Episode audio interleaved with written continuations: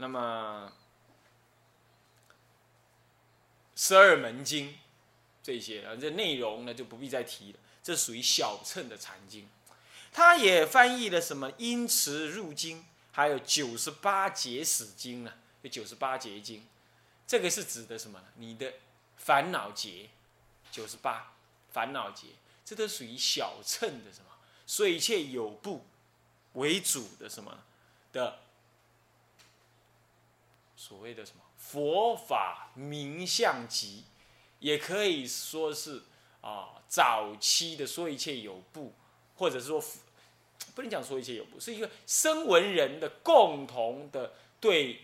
这个佛法的一个什么呢？一个概念定义，概念定义叫做法法术叫做法术概念定义的经，啊，很明显的，它传入了什么？传入了，还不是阿含，但传入的是属于声闻佛法的概念名相解释的经，还有呢，声闻佛法以修四念处为主的什么呢？的小乘禅法经。开始传进来，好，这是就传进来的经来说，但是另外一个大肉士他传了什么经呢？他是传了这个这个支娄迦谶呢，他传的呢，主要啊，啊，是道行般若经，啊，还有嘞这个波州三昧经。还有《首楞严经》，这都是大乘经。你看看，大肉寺、支楼迦谶，竟然他们会传大乘经典。但是呢，来自于西北印度的这个安世高呢，他怎么会传这个小乘经典呢？啊，原因是这样子的。你要知道，中国的佛教它的母体本来就是在印度，但在印度那个时代啊。那个时代啊，呃，大乘思想啊，已经呢，从这个印度的东方啊，大众部那里，开始流传。这么在西北边儿啊，还属于什么呢？这个上座部的天下。所以说，安世高来自于西北印度。所以他所受持的呢，哎，就自然的会是声闻佛法为主。虽然里头有大乘思想，但是一定是受到受到了东印度的东边、恒河的东边的大众部的人的影响，而开始怎么样，有了大乘思想一点点。但主要他的骨子里都是声闻佛法，所以他传进来就会是这样。是在这次在我们说印度佛法、大乘佛法渐渐显露。的时候啊，传进来的时候就会这样。那么大肉氏就不同，大肉氏刚好接近印度的东边，对吧？是不是这样子啊？那么东边将将好是什么呢？是大众部，当时印度大众部的大本营，而他们正是印度大乘佛法开始显现的主要地方，主要地方。所以说呢，哎，这个时候呢，这个。他接受了大乘佛法，而大乘佛法就这样传入中国，也很明显。这就很刚好，中国人呢，当时同时两个支脉都传进来。对中国来讲，它像一张白纸一样，它不需要对立；对印度来讲，他们对立的很厉害，大小乘是对立的很厉害。但对中国人来讲，反正来的都是西方的出家人嘛，月亮是外国的圆，他都接受，所以都平等的接受下来。好，这一点呢很注意。你要知道，传入接受期主要在这个、这个、这个、这个鸠摩罗什之前，你都记得，主要是这两个系统，这两个系统为主。你说怎么可能？他才西元一四七年左右啊，不是一四七啊，一七九年，呃。对，一四七到一七几啊年左右啊啊，那么呢这个时候呢，安世高稍早一点，安世高差不多呢，嗯，是在这个一四七年前后哦就来了。那么到了支呃支娄加称呢，支娄加称是到一七几年前后，差不多二三十年，差不多三十年前后，好来。但是呢，那你说这样子一直到鸠摩罗什初之间呢，他们传入的佛法难道呃都没有其他的吗？哦。如果按照他所翻译的经典来看，经录来看，哎，还真是这样，还真是这样。传入的经典呢，我们不能够说当时唯有大乘的般若系统，还有声闻乘的什么呢？声闻乘的禅经跟法术，说一切有部的思想，我不能够说唯一这样，但是刚刚好那个时候都这样，原因在哪里呢？这就要考虑到当时的时代，当时的时代。那么我们呢，现在就兵分两头啊。我们先看看当时的时代，佛法在安世高时代正式的传入中国，也在支娄迦谶的时候正式的有明白的那个经文传进来的记载。而他们两个人传入的这个佛法，一个是大乘的般若系。性空学的思想为重点，一个是声闻的禅法跟这个声闻的教理，你可以这样想啊，可以这样理解。那么这样子呢，怎么会在四百年，在鸠摩罗什出之前都是这样？这有两个原因，第一个就是来源的原因，第二个就是中国当时的社会环境的原因，啊，有这两个原因。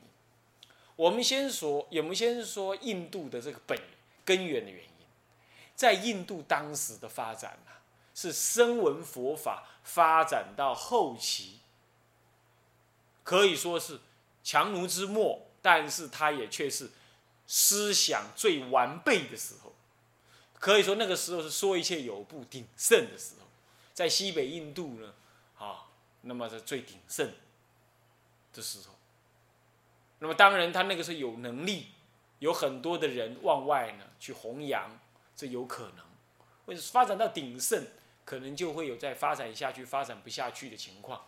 那么也会有一些出家人开始想要往外弘扬。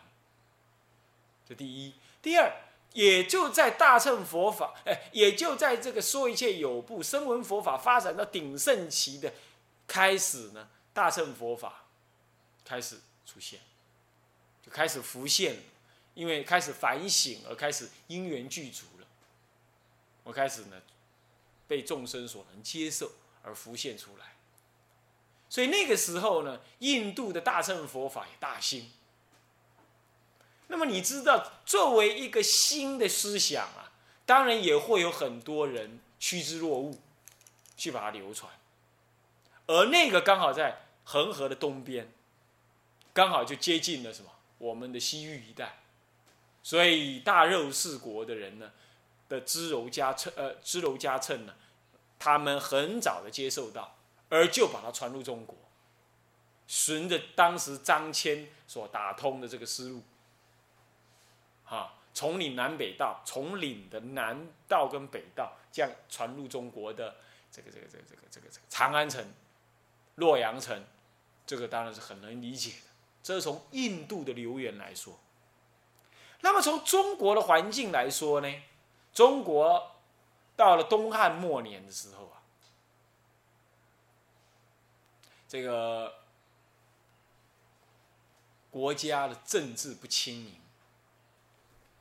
那么这个中央集权制呢，随着这个皇室内争内斗。中央集权呢，开始就崩溃。崩溃的时候呢，类似属于曹操这种拥兵权的人，啊，还有什么这个像孙权这一类的这一类的人呢，啊，还有这个中央集权的王室，啊，这个这个刘刘备啊。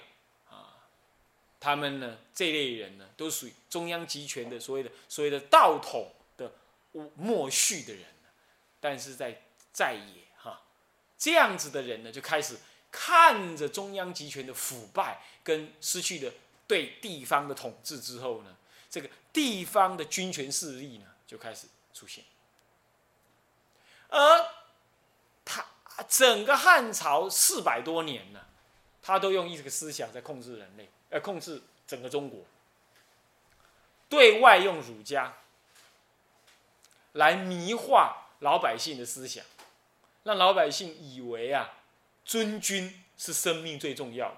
读书人最重要就是要尊君，忠、孝、节、义，忠摆在孝之前，啊，节摆在义之前，忠摆在孝之前，表示个人的父母事小啊，对君王的敬忠事大。你看这对谁最有利？统治者最有利，是不是这样子啊？那么呢，节跟义，节摆在前面，啊，节是什么呢？是为忠而来。我守忠诚不是二主。如果我的国家灭，我一定要有气节。文天祥写的什么歌？正气歌要有气节，要为君而死，要不就是反清复明啊！这种观念就要来了。他就是要这样。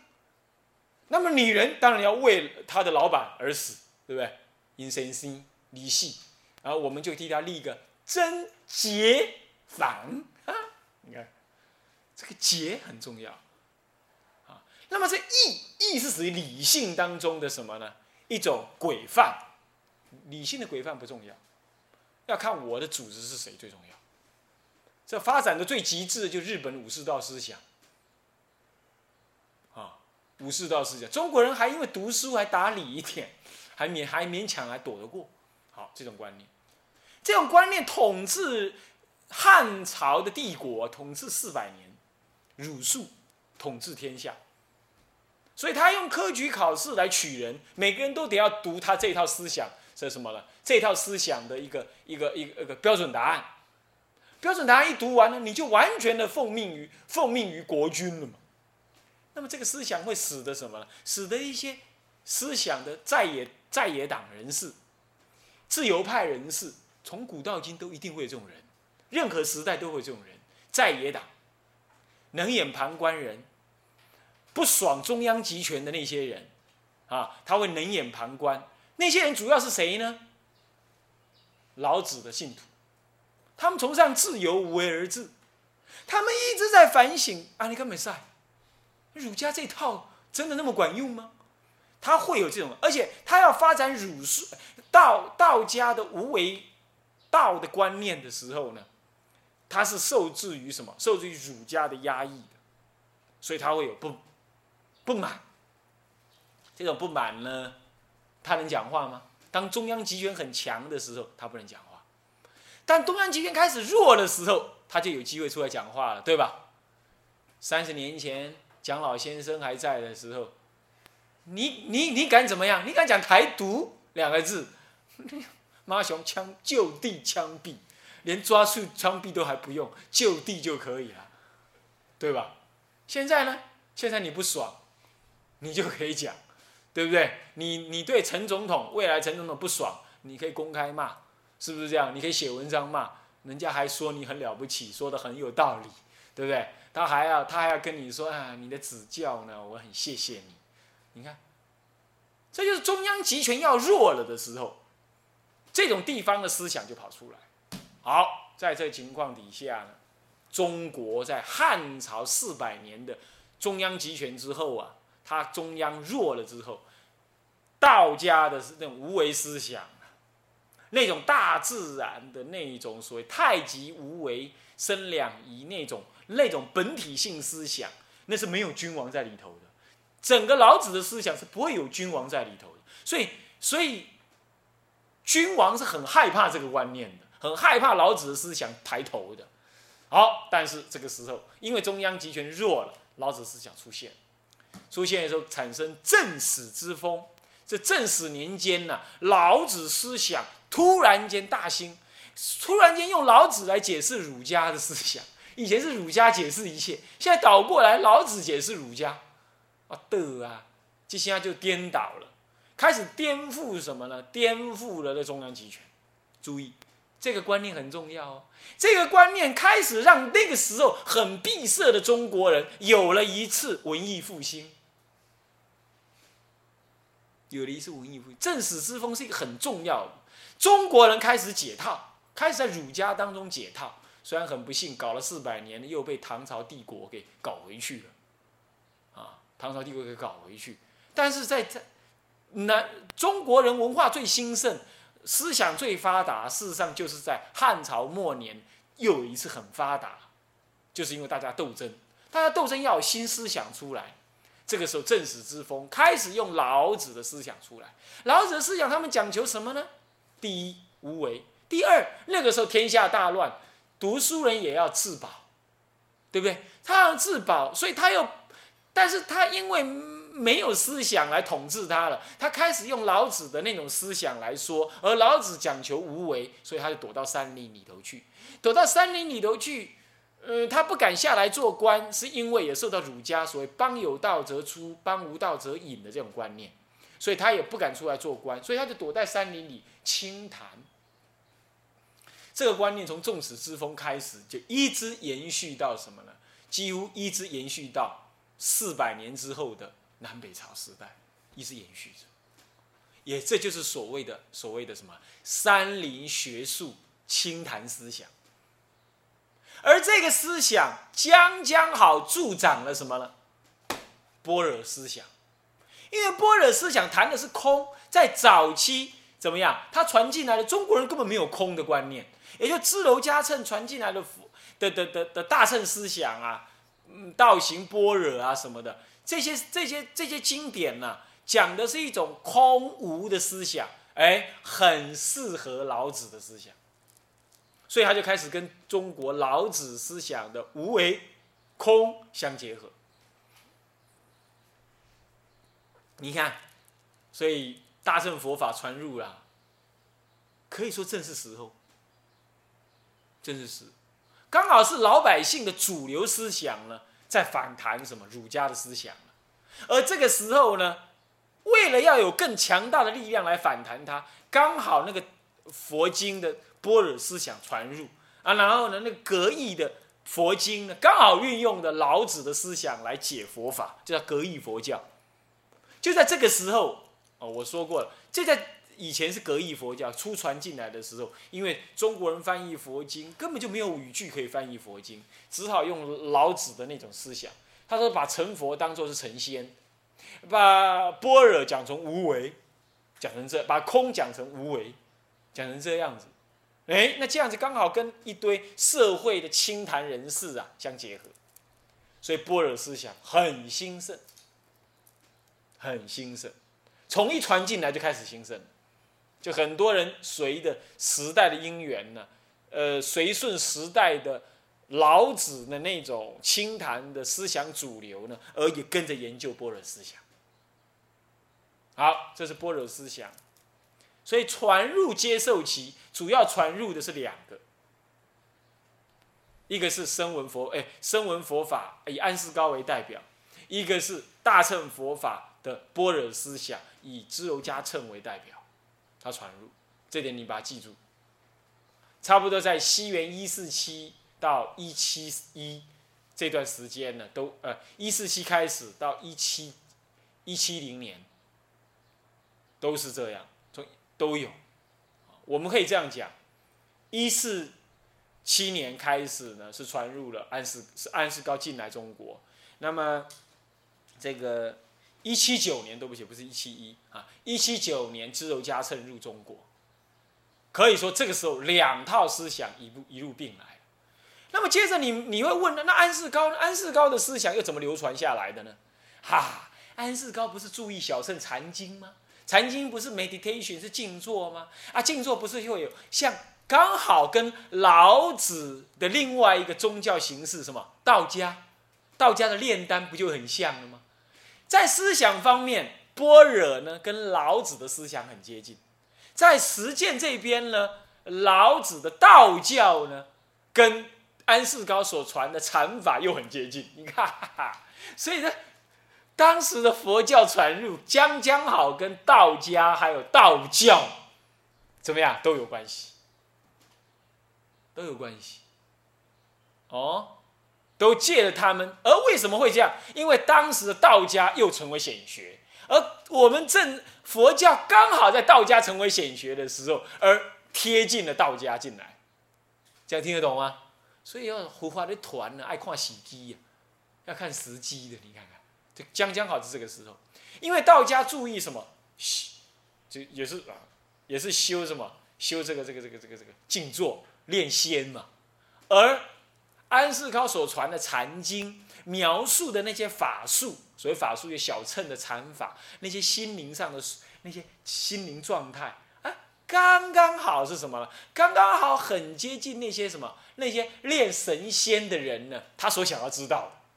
所以那个时候，禅经还有小乘的声闻佛法。被那些道家、道术、道教的人呢，当做是仙书在研究，而流传下来。那么般若思想呢，被当时的清谈人物呢，当做是道道家的无为思想、空灵的无为思想在研究而流传下来。这样懂了吗？所以他是大乘红什么了？可以说，大乘主要在研究传入的般若，并且开始解读般若。那么小乘传入禅经，也开始在理解法术，呃，小乘的禅法跟小乘的思想。这样懂了吧？这是有时代因缘的，有时代因缘的啊。那么日本人呢，讲的时没讲到，没讲到时代，没讲到思想。那么有些我们中国的。法师，中国人写的，讲了思想，没讲到时代，我把它组合在一起讲。这就是所谓的传入期的思想主流。至于说当中有哪一些人又翻译了哪一些经，这当中确实呢，也翻译了禅经、禅戒本，呃，翻译了这个戒本儿，但是这都没有位为时代的重点。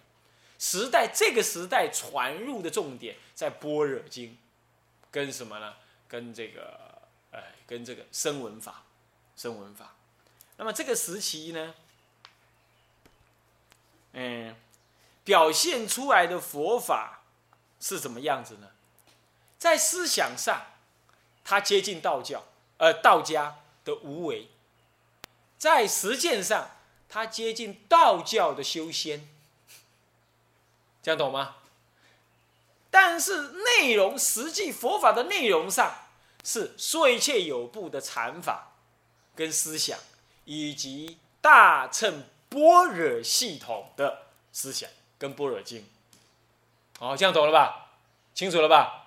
主要的来源来自于安世高一四一四七年，安世高入江淮一带，还有。一七九年的大肉四国的支娄迦谶译的是《道行般若经》，小品般呃《道行般若经》呢啊，还有这个嗯呃《波州三昧经》啊，《波州三昧经》。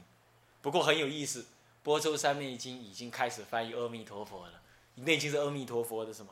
已经是阿弥陀佛的因缘本末故事了，因缘本末了。所以你看，我咱们中国人跟弥陀佛多有缘呢，啊，第一个大乘佛法传入的时候，他就已经挂进来了，就进来。不过啊，很明显的哈，根本没在这个时期产生效效用，因为你连般若思想都还不懂。当中国人还把佛教当做鬼神道的时候，你怎么可能会去念佛求往生嘛？懂意思吗？他还在修仙嘛？懂吗？懂意思吗？他不会没办法去主要去修禅呃修净土法门，所以只是有名有文有经，但是没有流通，这样子啊，知道吧？好，这是在第一期的思想部分呢，我大概跟大家这样讲啊。那么接着接着有什么要补充的吗？我们的下一堂课我们再去跟大家讲一下。向下文长赋予来日。回向，众生无边誓愿度，烦恼无尽誓愿断，法门无量誓愿学，佛道无上誓愿成，自归依佛，当愿众生。理解大道，报上心，自归依法，当愿众生。深入经藏，智慧如海，智归一生，当愿众生，同理大众，一切无碍，愿以此功德，庄严佛净土，上报四重恩，下济三途苦，若有见闻者，悉发菩提心，尽此一报身。同生极乐国。南无阿弥陀佛。南无阿弥陀佛南无阿弥陀佛